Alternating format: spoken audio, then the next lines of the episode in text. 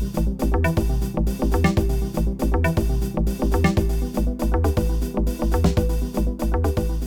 to the Data Points podcast. Focused on the importance of data in a 21st century world, we discuss data centric topics such as fundamentals of data management and use, strategies for building buy in within organizations, the crucial role that communities play in this important work, and so much more. My name is Andrew Nicklin, and I'm a part of the public sector innovation team at Johns Hopkins University. In my role, I support various projects across both the Bloomberg Center for Government Excellence, the Bloomberg Center for Public Innovation, and I engage with other university partners on policy, data, and technology. Today, we're taking a look at the complexities of bringing together data from multiple international sources and working to make it all apples to apples comparable. Our Standards of Living Explorer has automated data updates and pulls information for lots of different cities, especially in the Americas. From this conversation, I hope you'll get a sense of the elements which make a complex analytics project successful. We're joined today by Adam Lee, Angel Aliseda, and Sara Bertran So uh, before we get into the actual conversation, I would love it if you would all sort of spend a couple of minutes just introducing yourselves very briefly. Um, maybe we can start with you, Sara. Sure. Thank you, Andrew. So, my name is Sara. I'm the director of the analytics team at the Bloomberg Center for Government Excellence, where we carry out both technical assistance projects and also web development that has to do with data for public governments. Great. Glad to have you with us. Angel? Hi, Andrew. So, my name is Angel. I'm a researcher at GovEx. And in the past few years, I've been working on the Coronavirus Resource Center as a researcher and now in this project. Awesome. And last but not least, Adam. I'm Adam. I am a backend data engineer for the Bloomberg Center for Government Excellence. I, just like Angel, have been working on the Coronavirus Resource Center for the last couple of years, and I've shifted into this project. My role has been mostly with the backend of the data, and I'll get into some of those details later on. Awesome. Looking forward to that conversation. So, as, as you heard, all of these folks here have been deeply involved in the Coronavirus Resource Center, which was very pivotal in giving access to information about the spread of the virus, particularly during the early stages of the pandemic. But we're taking our expertise and we're now shifting it into a new kind of work. And so that's what the Standards of Living Explorer is. So, Sara, I'm going to start with you and, and ask you maybe if you can just talk a little bit about what the Standards of Living Explorer is and what we're trying to do with it. So the Standards of Living Explorer is a tool where 22 cities that are going to participate in one of our signature projects to access high level metrics that describe how is to live in the city and what quality of life have the citizens living in that city. So the things that we aim to accomplish is not only provide this high level view, but also give an idea of how the city is doing in different topics, what areas of improvement they can work on, and also get a sense of the data that they can use to validate the progress in different policies and actions that they are taking. So it's a collection of external data sources that will provide the city with this view of how are they doing and if they are moving the needle in the right direction.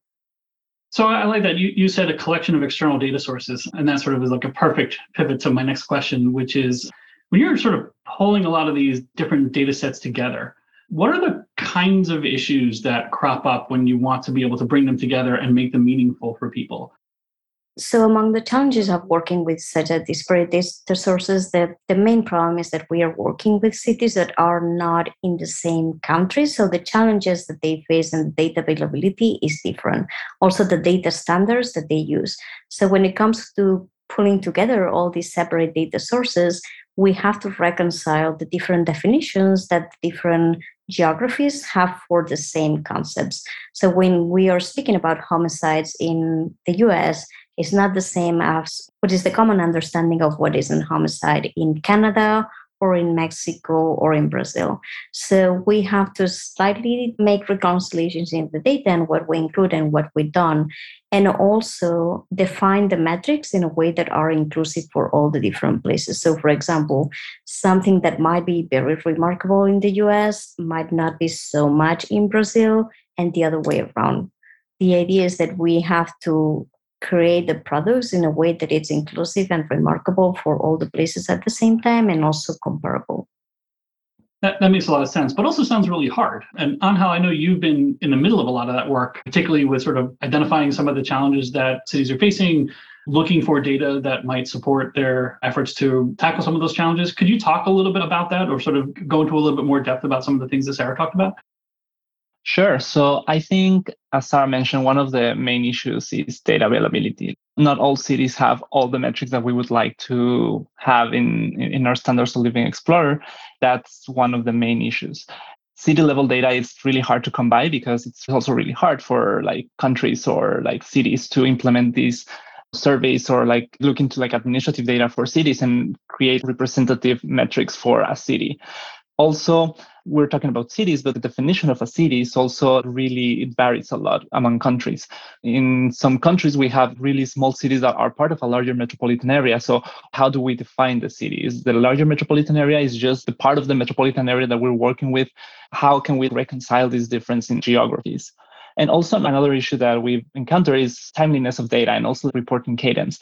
Some of these really interesting metrics that are representative of the city level are from a census that only comes by every 10 years or other every five years or, or, or, there are other metrics that for example we have quarterly data so how can we reconcile this difference in reporting cadence among these cities and among all these different metrics that's really interesting. And we're going to talk more a little bit further on about how actually challenging that is from a data perspective. Before we sort of dive deeper, I actually want to take a little bit of a step back and talk a little bit about kind of the framework that we built for the standards of living explorer.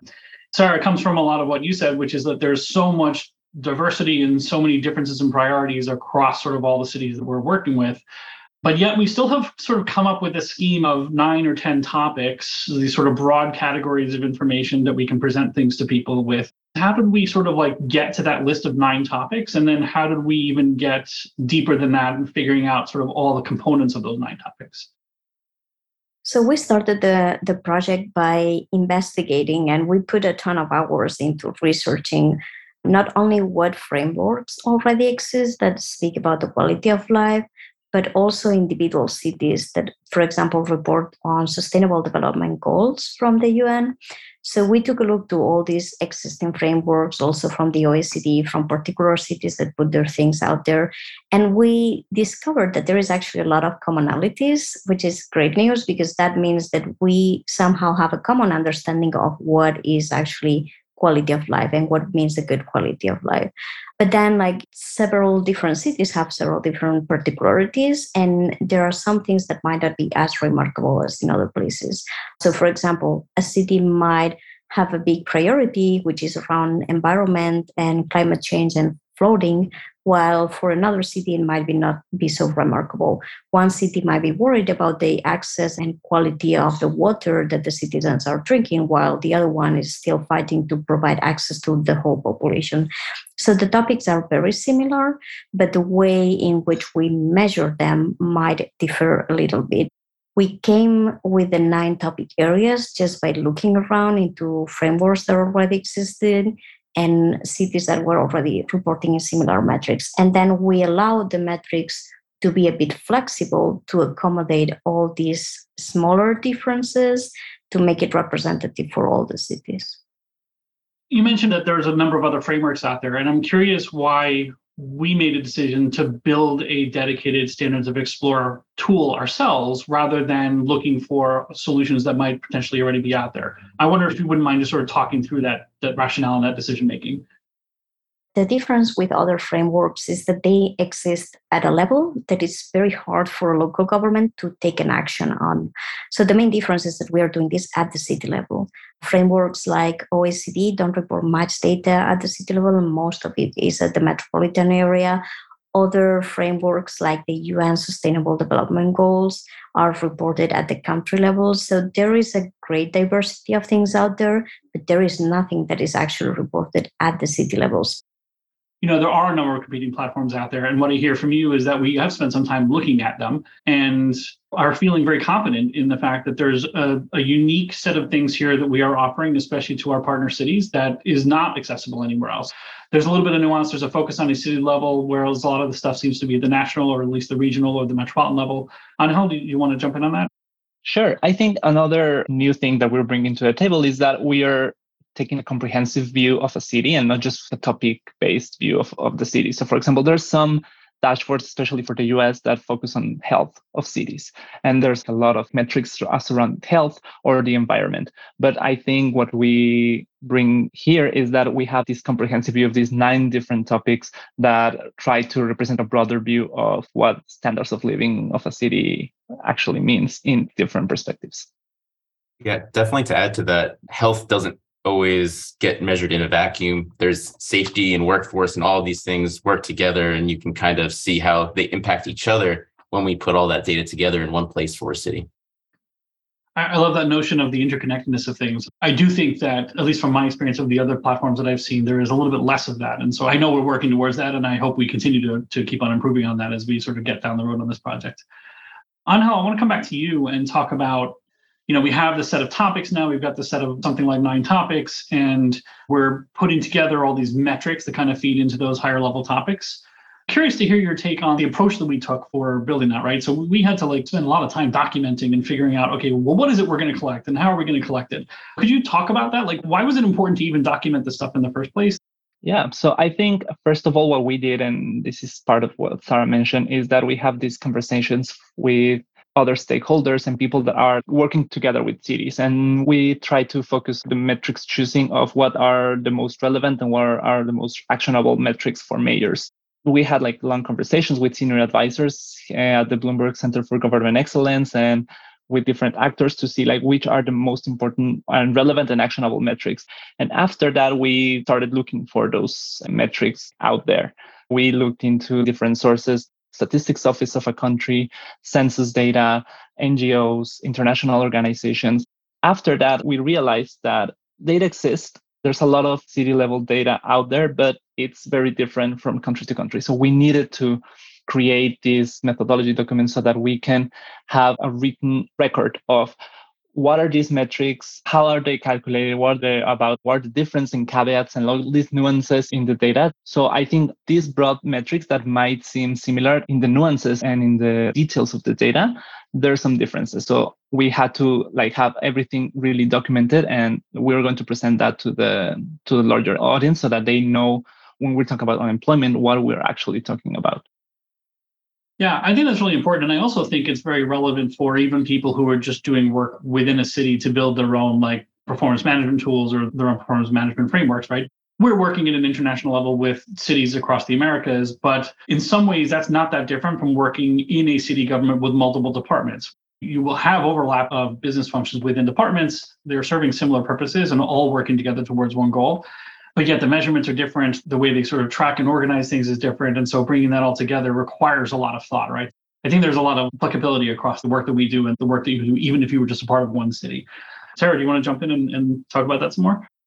Yeah, something that I think it's also important to mention is that we are very invested in openly share the process that we have followed to create those metrics and allow people to actually reproduce that on their own. Because eventually what we want is that cities actually build these kind of tools by themselves and use data to validate the different like policies and actions that they take. So we have invested a lot in documenting also because we want to share this afterwards and be very transparent and very make it very accessible for whoever wants to reproduce our work to actually be able to do it and have all the details about it I love that. I think having a platform that is as open as possible and communicating as much as possible how things are derived or computed or, or sort of presented is incredibly powerful. I want to talk back into the data a little bit though, because there's a lot there, right? So Angel talked quite a lot about searching for the right sort of metrics to talk about, the right information to get, and then how the multitude of data sources is actually very complex. But then it goes to somebody like Adam. And Adam has this huge responsibility of taking all this data and smushing it together and turning it into something meaningful that then we can sort of feed into the website. First of all how hard is it right? And then second of all like what are the steps involved in like even just making something like that happen? Yeah absolutely. So this is a huge data endeavor that the researchers put together all of these great instructions on how to process it. And then my role was really to execute those plans that they came up with automate the process of downloading that data processing that data and putting it into a form that can then be used to make interesting visualizations that are actionable for all these cities. And this really wasn't a linear process because as they passed me all these instructions to process the data and download the data, what we found was that coming up with a method on how to do it and actually going and trying to do it doesn't always line up. Sometimes I would look at some data, start working with it, and realize something unique with it that they may have missed or something that we can maybe explore a little bit further. And that way I was going back and forth with this research team to come up with the best way to really process this data in the way that they envisioned from the start.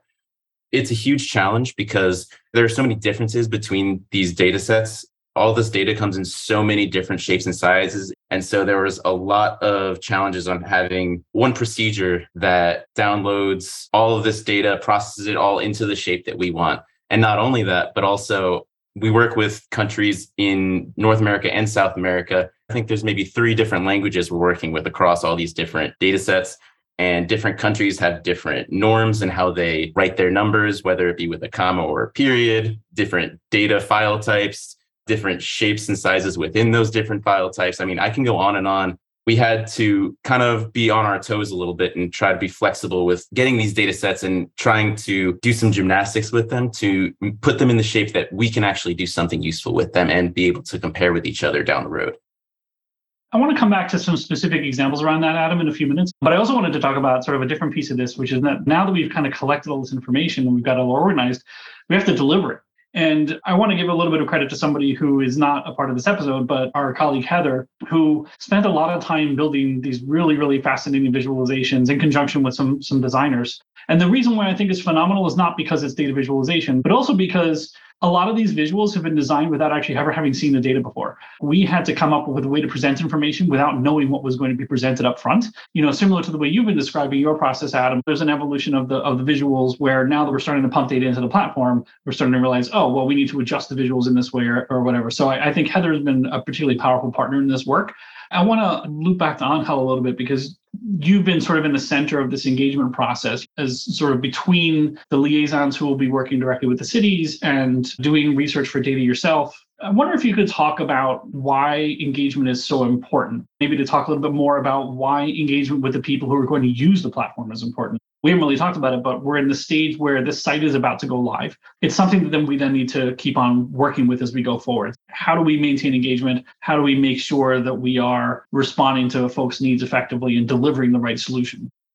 Yeah, so I think uh, one of the main goals of our of this tool is that we want cities to use it. So part of this engagement would be to ask them if like these metrics are actually relevant and actionable for them. And during this process, there might have been some metrics that we have missed or that are really city specific. The priorities of Baltimore City may, might not be the same as Buenos Aires. This engagement process would inform our own research this is a cycle. So we put out there the first version of the Explorer. We engage with cities. We talk to them. We talk to the mayors, to their teams, to people there. What are the best metrics? What are we missing? What are the specific, city specific priorities? But also in those cities, people that are living in those countries, they know a lot of what are the best, for example, data sources to use. So maybe there could be one source that we think might be the best one or the most suitable one, but then people that are actually making decisions based on this data to inform us that whether we're using the best source or there might be another one that's like updated more frequently.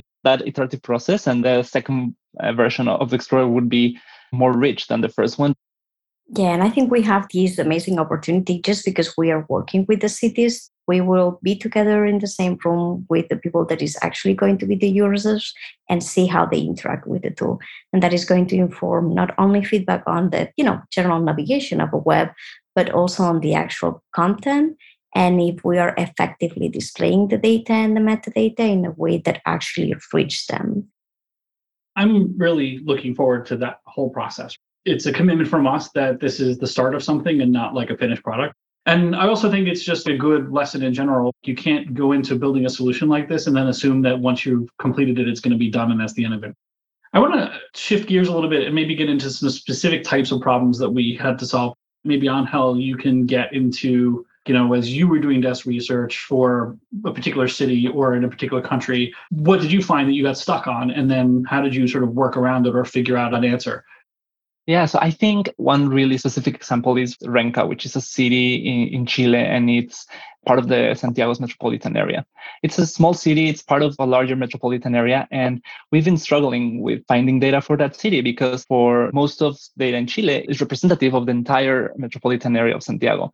And finding data for this small city that's part of a larger metropolitan area, it's less than 2% of the entire metropolitan area, it has been really hard. So we have struggled finding data for, for this specific city, but nevertheless, we found some metrics and some data sets that are specific of the city.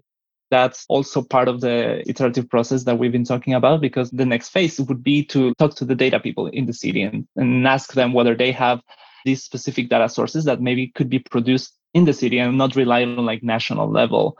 Maybe the city has better data than the countries. This is another uh, of the advantages of working directly with cities. I remember also we were we had to make some decisions even in the US around cities that were part of counties or part of multiple counties. We didn't necessarily have city specific data available, but we had county data available we had to sort of make an evaluation and said, yes, we're going to use a particular county's data to represent the city. I think we know it's not going to be perfect, but that it gets us very close to what we want to do. And the other way around, Andrew, like we have uh, two cities that share a county. So we are working with Scottsdale and Tempe, and they're both share the same county. So can we use the data for that county for those specific cities? And that's another issue that we're encountering. Yeah. Did we pick? I, I think we picked like some specific thresholds for that, if I'm, if I'm not mistaken the idea of how representative is a city within like a larger metropolitan area is actually a question that you can answer in many different ways. We choose to keep it simple for the first round and then refine as we go and as we see the actual data. So the first criteria was is this actually the larger city in the metro? And the second one is what percentage of the population it represents. So we have assumed that if it represents more than a 50%, it's uh, something that we can assume and it might be representative and we go with it. If it's between 20 and 50%, we are taking it very carefully and we are definitely not using anything that is less than 20% of the whole population of the metro or county or whatever geography we want to estimate and assume. What you're describing here also goes back to our notion of transparency we want to be really clear about how and where we make decisions like this so that folks understand as they're looking at the platform why and how we made the decisions we did and that there is absolutely an opportunity to kind of rethink that stuff or to get better and more refined data into the platform. All right adam i asked you a little while ago to think of some examples so uh, what do you have on the data side of that? I mean how, how, how messy is this? You know before i jumped into that i wanted to add one other thing to that county discussion at the federal level in the US, most data is really reported at the county level. It's hard to find that city data, like we were saying. Just how two cities might share a county, a city can also span multiple counties. In fact, we have one city, I believe it's Tulsa, that spans four different counties. So we had to make a decision that we just pick the biggest county that it's a part of and it's hard because we have to make these assumptions that lead to different data outcomes that may not necessarily be accurate to what's on the ground. And that's what's going to be nice about working directly with these cities to see if we're accurate with these assumptions. And if not, what can we do to fix that? But to answer your original question, and this data comes from so many different sources, whether they be national sources, subnational sources, the city level, or even smaller where we have for example a data set of every library within a city boundary just a list of each one and then we have to aggregate that together to come up with a number. There are a lot of examples of where we were just unable to compare data especially when it came to money. What we found was that every country we work with has a different currency and we can't just normalize it to one of those currencies because that would be showing some bias toward one country or another not only were the currencies different between all these countries, but sometimes, for example, Canada would report their wage data as a median, but in the US, we use a mean. Statistically, we can't really be comparing those numbers as an apples to apples comparison. We can compare the trends perhaps, but overall, it's a different currency, it's a different statistical measure, it's just not comparable. Those types of metrics really lend themselves better for internal comparison within the city to look at how things changed. Comparison could be a really useful tool, but in some cases, it's just not possible with the way the data is set up. Outside of that money example, the data is reported at so many different frequencies. You know, we might have monthly data, quarterly data, annual data.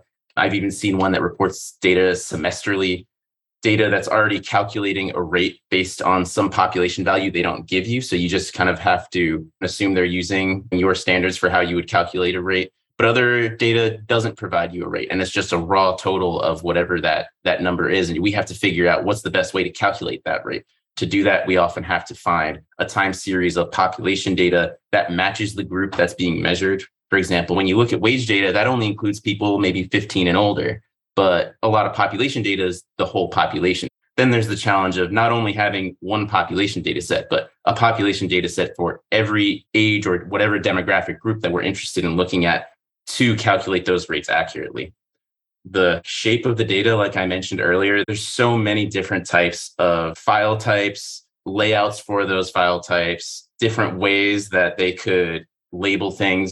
Because of that, I've had to build this with a lot of flexibility in mind as I pull in all this data and try to process it into something that we can actually use and, and make meaningful uh, visualizations out of. The definitions of these data aren't always very clear, and it's sometimes hard to figure out what they are because you know I'm working with data that has documentation in another language. And if you've ever worked with data documentation in your native language, you know that those can be sometimes very dense and hard to figure out. When you're working with another language, Google Translate can only do so much for you. And so it's hard to really figure out what data they're showing and what the nuances of their data are when you're not actually a native speaker of that language.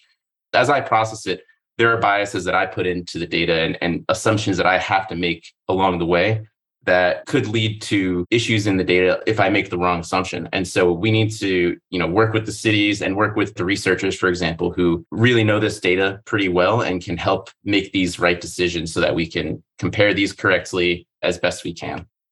Sara, do you want to jump in on that?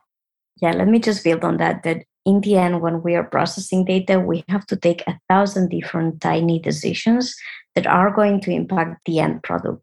It's a balance between what we can assume because you need to take assumptions. That's the reality. And you estimate what kind of errors you're introducing and if this is acceptable or not. And then just go on with the assumptions. So for example one of the calls that we had to make is do we want to show monthly data or do we want to show annual data? And the answer was annual because some of our metrics might have some seasonal effects and working with annual data will remove those right? And you can compare year to year.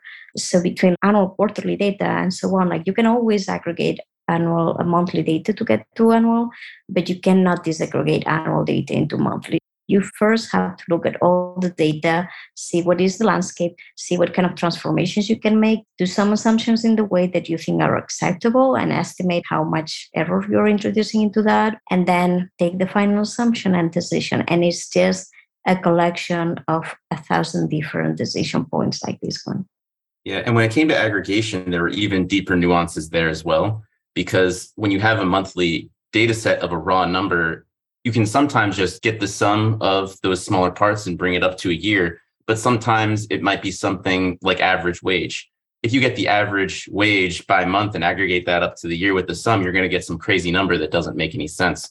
We had to decide when we aggregate, are we going to get the mean of this number? Are we going to get the sum of this number? What if it's an index? Can you just get the average of an index value? And these were challenges along the way that I think we're going to continue to face as we deal with more and more new data how can we make this work to be more comparable and to effectively show those numbers?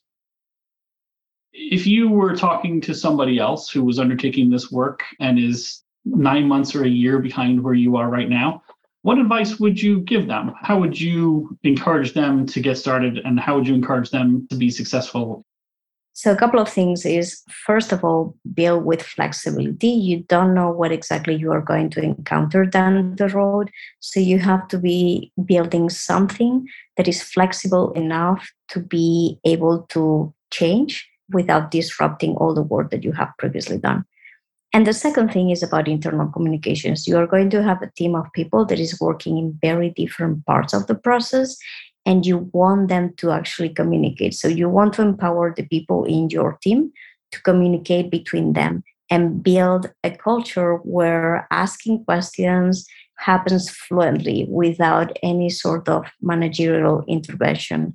The researcher that is gathering the data can fluently communicate with the data engineer that is ingesting the data and then so on in the process. So you want to build these small relationships within your team so that issues evolve and out resolve on their own with this level of comfort, being able to interact with other people and ask questions naturally without any sort of issues in the way following that thread of communication, I think it's really important to set expectations for the people you're going to be working with. For example, I wish at the start that I had had a conversation with the researchers and said, This is exactly what I need from you to process this data.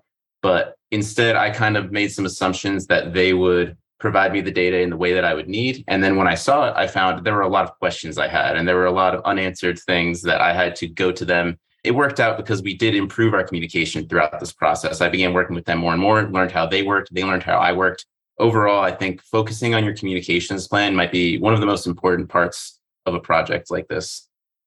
I want to kind of wrap up by asking one maybe sort of last but very open-ended question, which is what's next? How is this work going to continue? It's not a finished product. There is a lot to be seen in what we've made so far, but we also have these plans for evolution. What paths we might follow, who we're going to talk to to make those things happen, and so on. One of the things that we are more excited about is the interaction that we're going to have with the cities and see how they react to the tool. But we have a couple of things down the line that I think are going to be very interesting, which is basically adding more details to the data that we have already collected. We have been collecting these metrics and we have the trends, but we want to add this extra layer of granularity to make it even more actionable we are adding extra granularity by breaking down our data by demographics, so different races, ethnicities, cultural identities, ages, different genders, and also adding more granularity geographically. Your city might be very extensive and very diverse, and it's not the same solution if you're going to inter- implement something citywide or you're actually going to do interventions in particular neighborhoods. So having this extra granularity of who and where, I think it's going to help a lot in making all these data actionable to the cities. On the data side of things, I'm really excited now that I've seen hundreds and hundreds of these data sets and know what they might look like and what we want to do to them. I'm excited to update my code to be even more flexible for other data that we have yet to process because of being too complicated for our current situation just being able to make it even more flexible so that we can continue to build out this website and really improve these tools. Angel, any any thoughts from you on uh, sort of where we want to take this and how you plan to help it get there? Sure. So I think eh, on my side, I would be excited to find new data sources.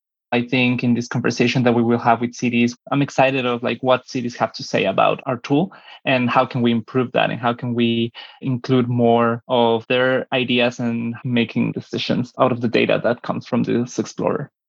As a part of the team, I'm excited for all of that as well. And I'm really looking forward to continuing to working with you as we move forwards. And thank you for taking the time to chat with me today. Um, Adam, and Sara, I really enjoyed this last sort of 30, 45 minutes of conversation. Thank you so much for taking the time to sit down and have this chat. I know the folks listening to this episode are going to be really interested in what we talked about because I see a lot of similarities between the kind of work that we're doing at this international level and what happens even within a city. There's so many parallels there.